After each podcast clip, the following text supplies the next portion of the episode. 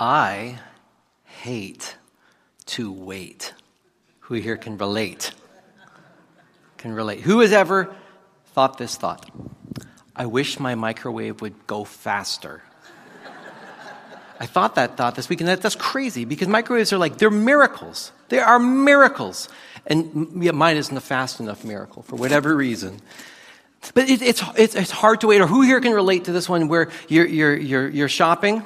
That's, and as you're trying to make your way out of the store, you're looking at the various checkout lines, including the self checkout, and you are mentally calculating what is the fastest way out of the store. Okay, all right. At least I'm not alone in that because I know that I, I have a hard time waiting. I, I have a hard time with patience. And um, do you think that do you think that culture is becoming more patient over time or less patient? Yeah. They, I, there, I, read a study this week where they were actually tracking the pace of life. Now, the way that they did it is they, they did it like they're just watching people walking down the street in major cities. But, but in the year, like I think it was 2018, compared to the 1990s, people in number of major cities were at least 10% faster. Just the pace of walking. And that was just, obviously that's not an indication of everything, but it is an indication of something. We're moving faster and faster and faster and faster. Who would like to go back to a dial up? connection with your internet. Are you serious? Wow, okay. Yeah. Somebody like, I just can't stand 5G. It's too fast. Too much. Too much data. We like things fast. I like things fast. I don't like to wait.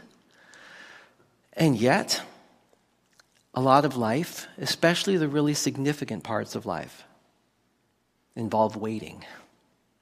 And so, in a world that is often fast but shallow, God invites us in Christ to experience Him in ways that are deep and very often slow. So, in the passage we're going to be looking at today, which is in, in 2 Peter chapter 3, fiddle with my, here we go. There we go. I'll stop being distracted by my own ear, hopefully now. Um, but in 2 Peter chapter 3, we're going to look at some of the final words that the Apostle Peter writes to the church. Now, as we're picking the story up, it is likely about AD 68 maybe just barely coming into AD 69. Um, this is as Nero is rising in power. There has been a major fire in Rome. Nero needed a scapegoat, and he thought, well, Christians. Uh, nobody likes Christians, anyways, so, so let's blame them. And so the church, the early church, was starting to experience real, honest to God persecution. Not just Jewish opposition, which they've been facing for quite some time for obvious reasons because of the disagreement about the Messiah, but honest Roman persecution. And so Peter, he, he writes this letter that's going to be distributed throughout Asia Minor. And one of the things I love about this letter and is if you've read the Gospels and you've read about Peter, what words would you use to describe Peter in Matthew, Mark, Luke, or John? What, who, what's Peter like? Compulsive. He, he is Mr. Getter done. He is uh, impulsive. Impulsive. He, he, he is fast to act, you know, he, he, he is move it, move it, move it, move it, move it. He will say almost anything. He'll do almost anything. He's got tons and tons of, of energy and often very little restraint. And here we meet Peter as a much older man. And time with Jesus has changed him. Isn't it great that we can change? And he's become much more patient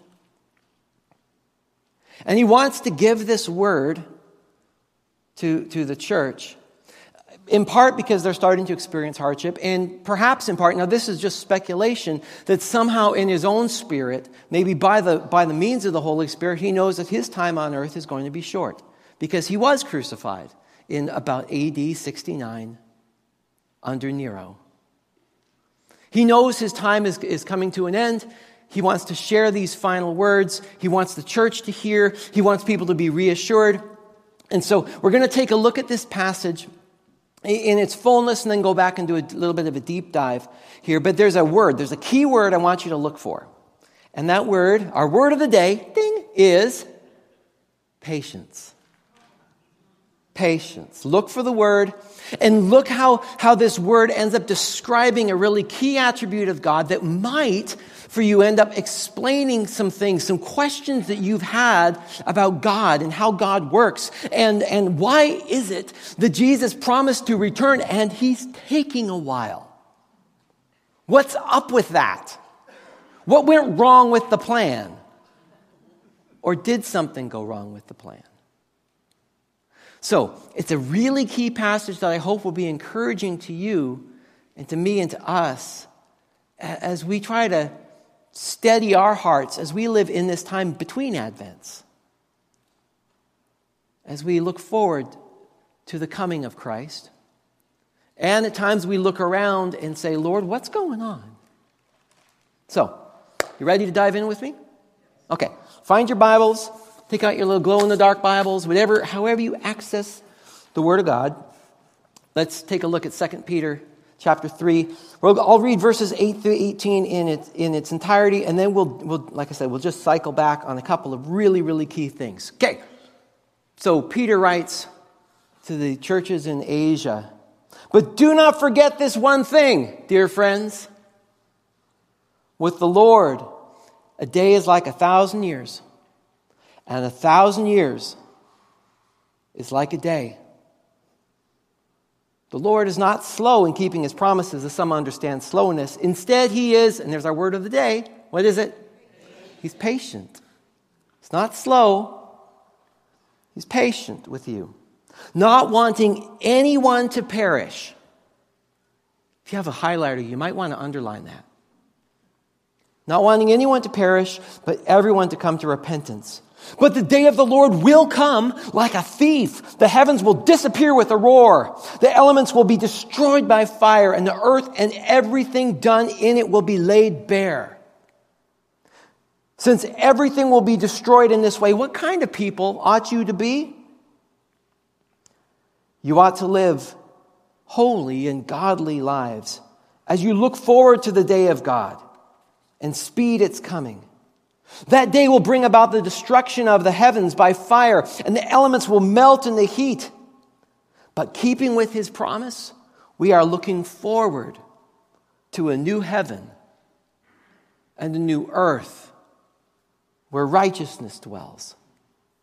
So then, dear friends, since you're looking forward to this, make every effort to be found spotless, blameless, and at peace with him. Bear in mind that our Lord's, oh, there's our word of the day again. What is it? Patience. The Lord's patience means what? Salvation. Aren't you glad the Lord has been patient with you? Ah, uh, yeah. Okay. Just as our dear brother Paul also wrote you with the wisdom that God gave him. He writes the same way in all his letters, speaking of in them of these matters. His letters contain some things that are hard to understand. Amen which ignorant and unstable people distort. Seen that? As they do the other scriptures, to their own destruction. Therefore, dear friends, since you've been forewarned, be on your guard that you may not be carried away by the error of the lawless and fall from your secure position. But grow in the grace and knowledge of our Lord and Savior Jesus Christ. To him be glory now and forever. Amen. And as far as we know, these are Peter's final recorded words. So we better pay attention to them, right? So let's start deep diving. First big concept. Chapter 3, verse 9. The Lord is not slow in keeping his promise, as some understand slowness. Instead, he is patient with you, not wanting anyone to perish, but everyone to come to repentance. So it's taken a while. It has taken a while for Jesus to come. In God's timing, it's taken two days so far. Two days. Because a day is like a what? And a thousand years is like a. He's two days late. Or, or is he? This passage tells us something really key about the heart of God. God isn't, uh, He's not incapable, He's fully capable. He's not ignorant, He sees what's going on, He hears literally everything. He's not neglectful. Instead, He is, what's our word? He's patient. God is patient. It's one of the ways we experience the grace of God is in the patience of God. Or like it says a little bit later, remember that, that patience is salvation. Aren't you glad that your status before God is not determined by your worst day? That dumb thing you once said? You know that grand statement you made in your junior year of college? Yes. That picture you once took and you wish you hadn't. That word you said in that moment when the emotions had gotten too much to you, or maybe the substances had gotten too much of you. Aren't you glad you're not defined by your worst day? But our status before the Lord has everything to do with what He has done for us who He says you are? You are my child. You are my son. You are my daughter. You are forgiven. Your slate is wiped clean by the work of Christ on the cross. Amen. Isn't that great? And the Lord is patient with you. And as we walk with Jesus over the years, He changes us. Hallelujah. Who here is married and glad your spouse came to Jesus? God is patient with us. Patience is listed by the Apostle Paul as one of the fruits of the Spirit love, joy, peace, patience, or forbearance, kindness, goodness, faithfulness, gentleness, self control. As we spend time with Jesus, as the Spirit of God moves in our heart, we become increasingly patient. It's one of the ways, one of the ways that we see God at work. Aren't you glad that God doesn't respond like the modern day news cycle? Can you imagine what it would be like? Like you, like you see somebody, whether, whether that's in, in celebrity culture or in politics, and they say one thing, they do one thing, and the, our world right now is just, it's like a, what's the right word for this? It's, it's like a chihuahua on cappuccino. I mean, just. Have you seen that, like in the, like the news cycle? Like we are just fast to react. Now, that doesn't mean that everything that's out there is good or we should ignore sin or we should not speak up about issues. But what if you don't have to actually swing at every pitch?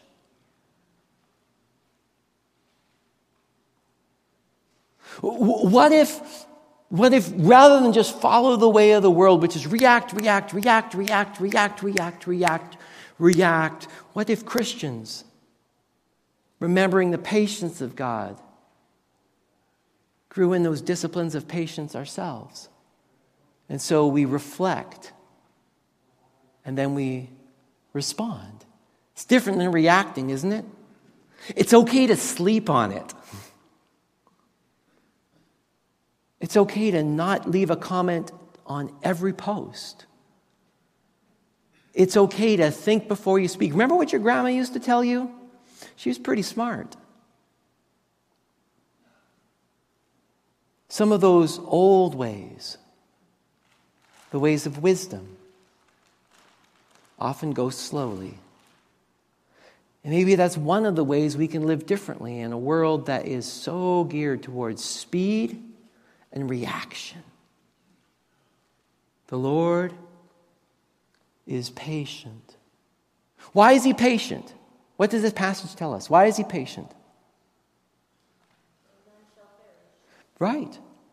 Because God finds absolutely no delight in seeing the wicked perish. What he wants is he wants people's hearts to turn. And so he gives lots and lots and lots and lots of time. He's got a very, very long wick. He is slow to anger. He's taking his time. There's a reason for it. There's a reason for it. Aren't you glad he took enough time that he could reach you? So, as you think of the loved ones in your life that you are praying for, and I hope that you are, because Christ is the only hope for any person. As you pray for the people in your life that don't yet know Christ, play the long game. The long game. As much as you can, especially with family members, as much as you can, stay in relationship. Even if maybe they say something that is offensive, if there's something you disagree with, it is possible to disagree with someone and still desperately love them. It's important to remember that. Play the long game.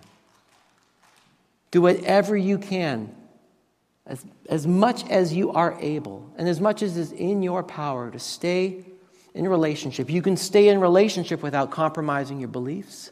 You can stay in relationship without compromising your values. So don't compromise your beliefs and don't compromise your values, but as much as you can, stay in relationship so there's time. Because the Lord is patient. Let's take a look at the next section. Take a look at that next section. Because there will come a day, there will come a day when all things will be made new. In fact, the day of the Lord will come like a thief. Verse 10 the heavens will disappear with a roar. The elements will be destroyed by fire, and the earth and everything in it will be laid bare. Now, since everything will be destroyed in that way, what kind of people ought you to be? You ought to live holy and godly lives as you look forward to the day and speed it's coming. There will come a day. There will come a day when the world, then the, the entire universe, in fact, will get a grand fiery reset. When it happens, everyone will know. It won't happen secretly. It won't, it won't happen and you will just, you'll, you'll not be, oh, you missed it because you overslept. That won't happen. It will be a grand fiery reset of the entire universe.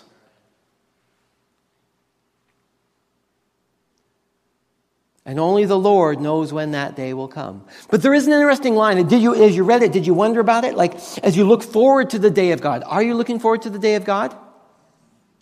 Uh, mm, okay, yeah. I know, it's hard, isn't it? It's hard to imagine what it would be like in a new heaven and a new earth. So even as Christians, maybe you've struggled with that a little bit. Like, do I really? Do I really? Because there's some, maybe there's some things, some places, some activities, some, some parts of life, marriage, kids, grandkids, whatever, and you think, okay, these are good things, and I want to experience them.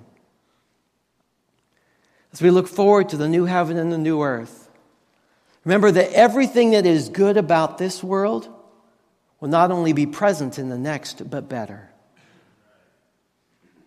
Who here really wants to go back to dial up? Okay. One person. Maybe two.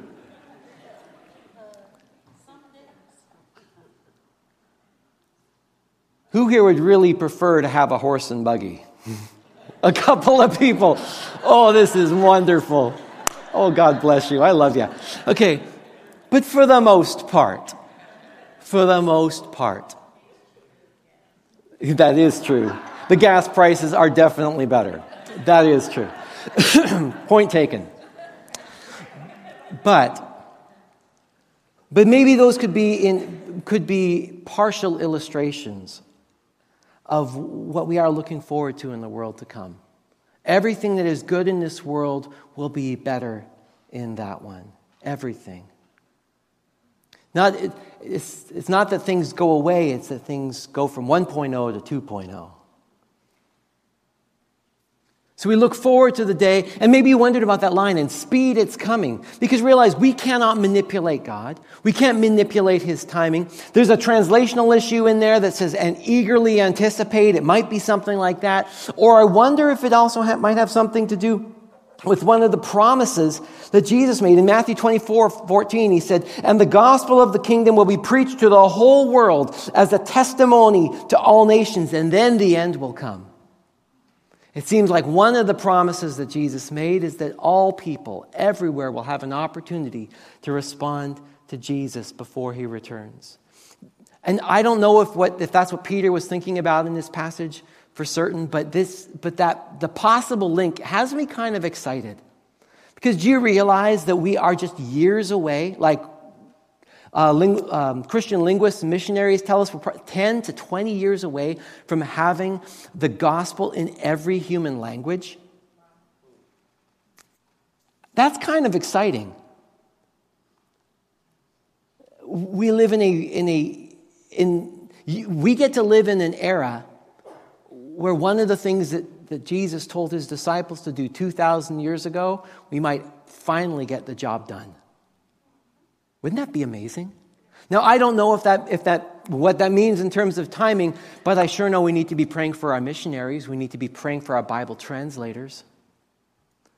That we need to be excited about not only the work of God here and now and within our immediate midst, but God's work in parts of the world that you will probably never visit, in languages that you certainly do not understand.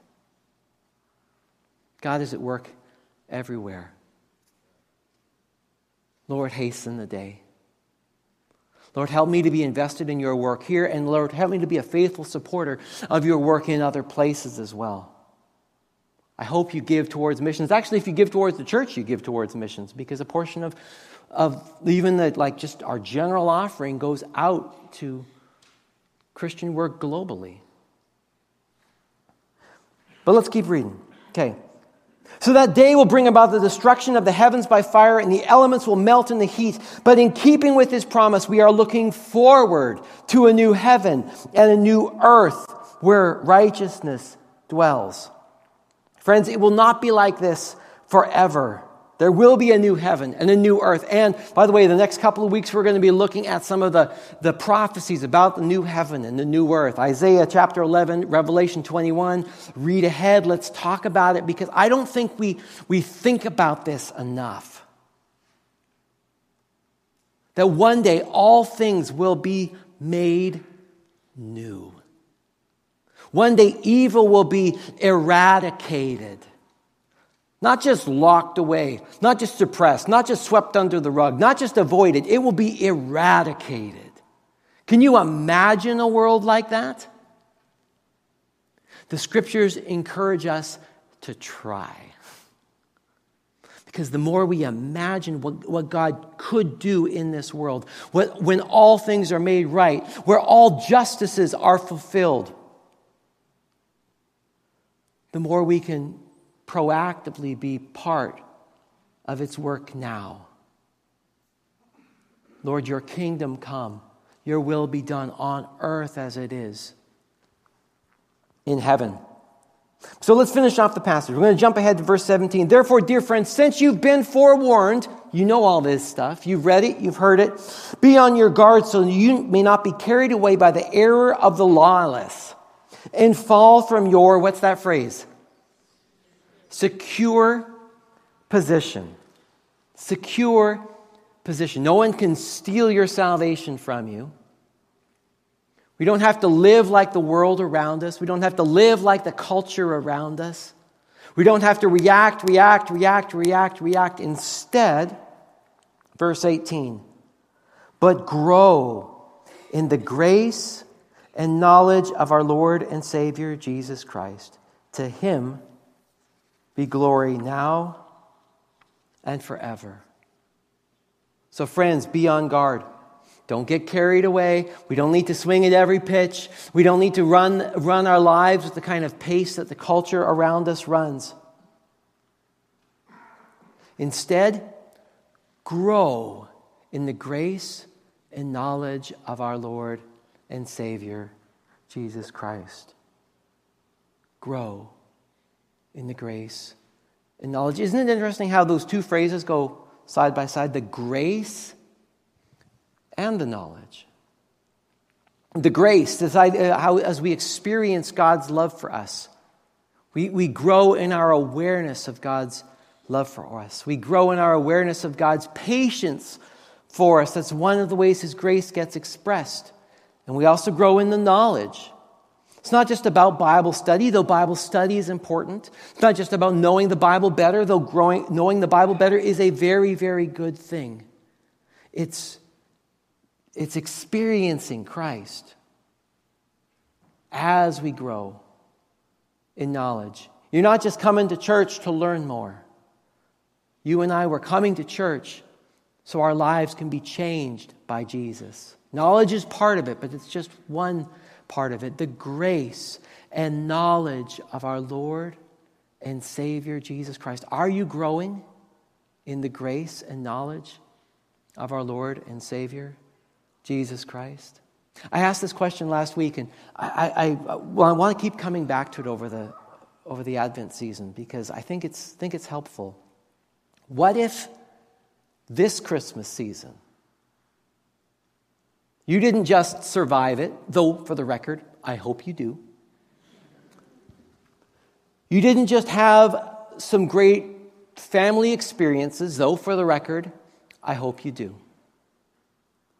What if this Christmas season, as you look back on it in January or February, you're able to say, I really grew closer to Jesus this Christmas? To set your heart on that. To grow in the grace and knowledge of our Lord Jesus Christ. What if this is an Advent season? You don't just survive, though I hope you do. You don't just have a good time, though I hope you do. You're able to say, I really grew during this time. What might that look like? Perhaps, perhaps, finding ways to slow down the pace might be part of it.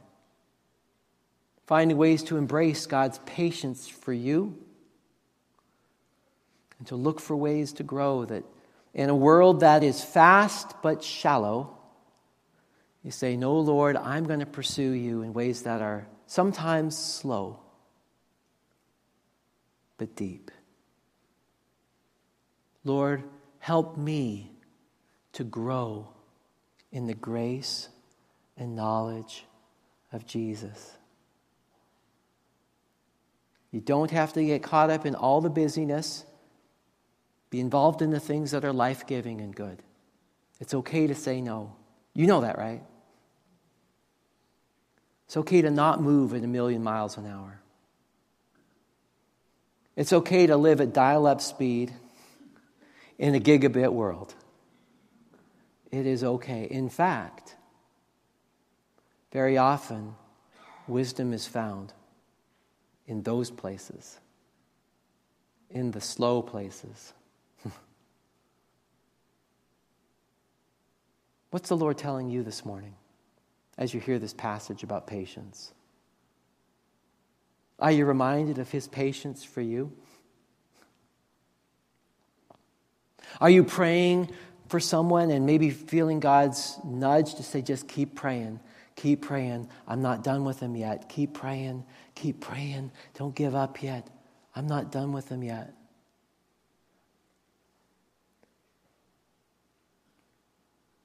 Are there habits or practices God's inviting you into so that you might grow in the grace and knowledge of Jesus? Let's stand together if you're able, and let's close in prayer together.